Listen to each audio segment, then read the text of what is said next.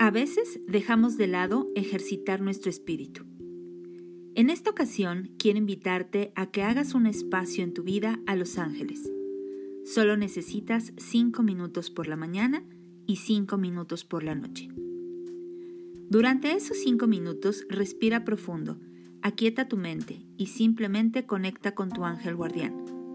Aunque no sepas su nombre, date oportunidad de imaginar o visualizar que una esfera de luz blanca te abraza, te guía y te ayuda en todo momento. Por la mañana, hazle saber tus necesidades y actividades, pide su ayuda y relájate con la certeza de que tienes su apoyo, guía e inspiración.